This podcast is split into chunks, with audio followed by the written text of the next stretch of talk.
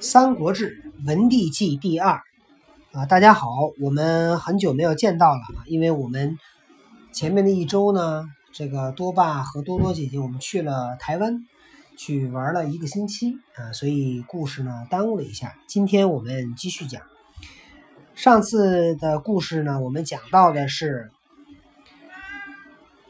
这个天子命王尊。皇祖太尉曰太王，夫人丁氏曰太王后，封王子睿为武德侯，曹睿做武德侯。于是曹丕呢任命郑称做武德侯父啊，就是太子太傅。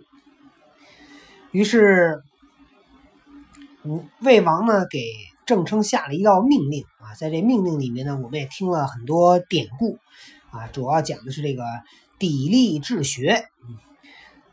然后在后面呢讲四月啊，平邑山贼郑干、王赵率众降，皆封列侯。在这里面呢，裴松之引的注啊，是引的魏书啊。魏书曰：初，郑干、王赵及卤水胡率其属来降，王得降书以示朝曰：前欲有令吾讨鲜卑者，吾不从而降。又有欲使武及金秋讨卤水湖者，吾不听。今又降，西魏武侯，一谋而当，有自得之色，见机理亏。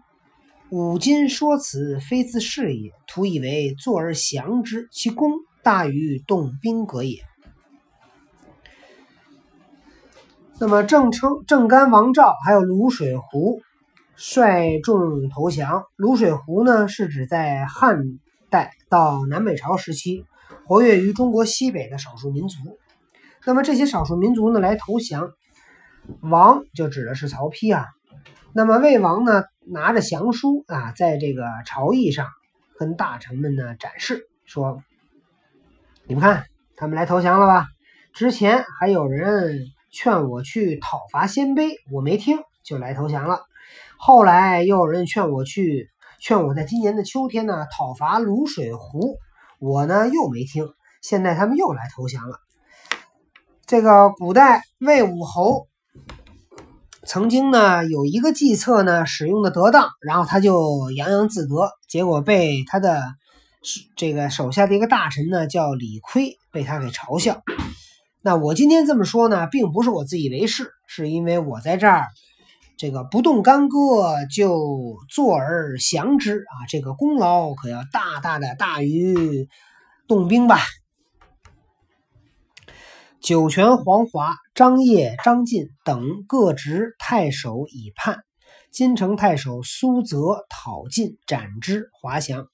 酒泉啊，就在甘肃省的西北，今天那个地方呢，有一个卫星发射基地，一个东风的航天城。九华人呢，黄华；酒泉人，黄华。张掖，张掖呢，也是在在甘肃啊，大概是在甘肃那个细长条中间那个位置呢。张掖有一个人呢，叫张晋，这两个人呢都反叛啊，抓了当地的太守金城太守。金城我们以前有讲过很多次了，就是现在的兰州。那么兰州这个太守呢，叫苏泽，讨伐张晋。斩之啊，把张晋杀了。华降就是开头讲那个黄华，酒泉的黄华呢就投降了。六月辛亥，置兵于东郊。庚午，遂南征。到六月辛亥啊，置兵于东郊啊，就应该是在东郊这地儿啊演习部队。庚午，遂南征。在庚午日呢。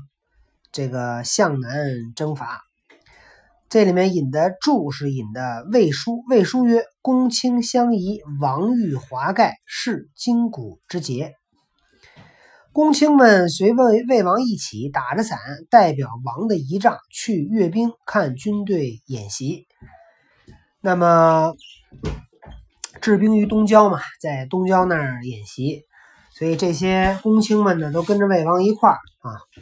这个去看这些演习。第二个注解呢，引的叫魏略。魏略曰：“王将出征，杜之中郎将辛平获幸，尚书谏曰：“臣闻文王与纣之事，是时天下囊括无救，凡百君子莫肯用训用训。今大王体则乾坤，广开四聪，使贤愚各见所归。夫为先王功无与比，而今能言之类，不称为德。故圣人曰：得百姓之欢心。兵书曰：战威势也，是以六国力战，强秦成弊。幽王不争，周道用兴。余为大王，切当委重本朝而守其辞，抗威虎，功业可成。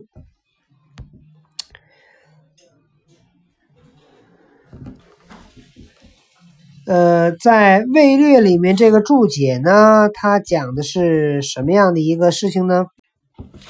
那么这一段呢，我们简单的。讲讲一下呢，就是这个魏王准备南征，然后他手下呢有一个杜之中郎将，新平人叫霍姓，给这个魏王呢进谏，就是他想劝魏王啊不要出去打仗啊。这个啊，刚才读的时候有一个字读错了啊，不是叫幽王不争，叫宾王不争，周道用兴。所以这个霍姓呢是想让这个曹丕啊叫。委重本朝而守其辞，守其辞是什么意思？主要讲讲讲这句话。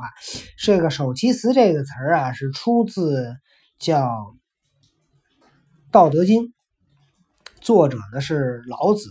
他怎么说呢？叫“知其雄，守其雌，为天下溪。为天下溪，常德不离，复归于婴儿。”知其白，守其黑，为天下事；为天下事，常德不特，复归于无极。知其荣，守其辱，为天下谷；为天下谷，常德乃足，复归于仆。仆散则为器，圣人用之，则为官常，故大志不割。那么这句话呢？这你看他刚才讲的叫守其雌哈，叫知其雄，守其雌。深知什么是雄强，雄就是指雄性，或者是那种比较威猛啊、强大。守其雌呢，却安守慈柔的地位，就是他很强大，但是他的表现的很柔弱。他甘愿做为天下溪，叫做做天下的溪涧。就是什么叫溪涧啊？小溪就是在山涧里边的那个水流水。一定是水往低处流，就是这个人呢很强大，但他呢宁愿在最低处，为天下溪，常德不离，做天下的溪涧。常德不离呢，就是永恒的德性呢，就就不会离失，恢复到婴儿般的单纯状态。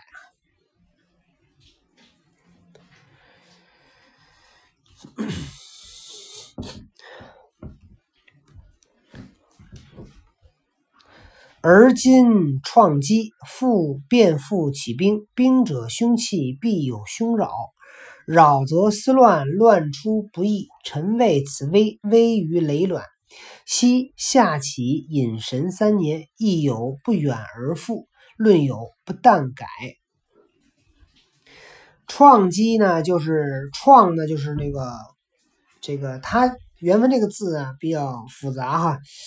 它跟这个创造的创呢是同义啊，就是我们现在呢，呃，这个魏国啊，因为魏国是在被封了王了嘛，所以他就他就相当于是个国王啊，他是在这个汉汉献帝下面的一个封王。说咱们啊刚刚开始建立我们的魏国，我们现在就要去起兵打仗，打仗呢是很危险的事情，一定呢这个有凶扰。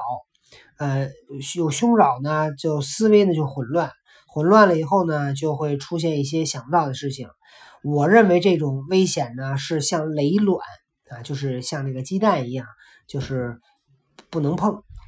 西下启隐神三年，这个亦有不远而复，论有不但改，论有不但改，论不但改是。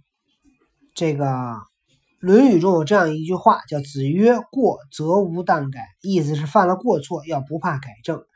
易经》里边有一句话叫“不远而复”，这个呢是初九的爻辞。哎呦，这个不知道是哪卦哈，可能是某一卦里边这个初九的爻辞说“初始出行，不要远游”，这样就哎，它这个是不是原文？这个是注解。那么刚开始。出门啊，不要去太远，这样就不会有什么后悔，结果一定很吉利。什么意思？就简单来讲，就是做事情啊，一开始啊，不要搞得太复杂，不要把目标定太高啊，这样的话呢，你就很容易呃失败。所以你要把目标定低一点呢，就是要一步一步的，最终呢取得胜利啊。诚愿大王魁骨察今。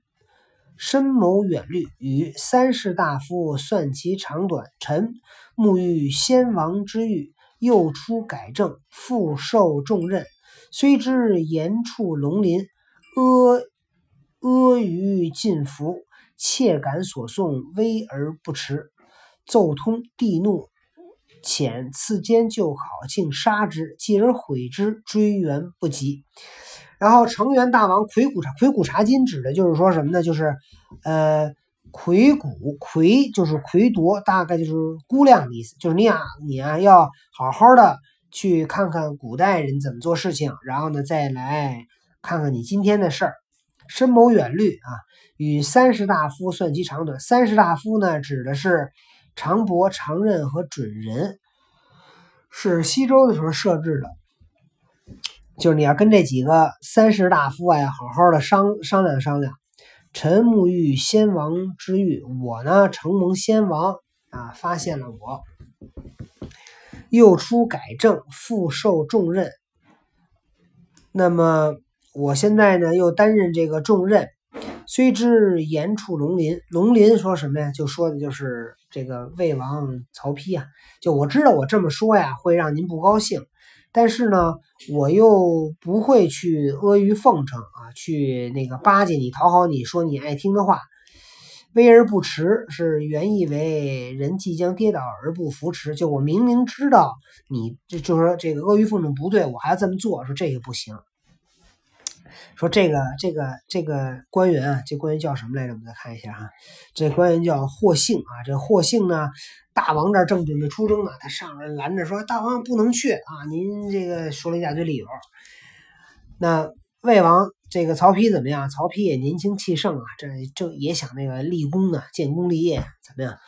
就特生气，派赐监就考。赐监呢，就是一个官名，专门是这个执法的一个官名。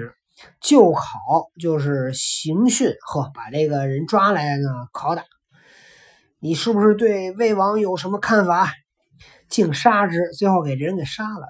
继而悔之，杀完又后悔了，追援不及，后悔来不及了，已经杀了。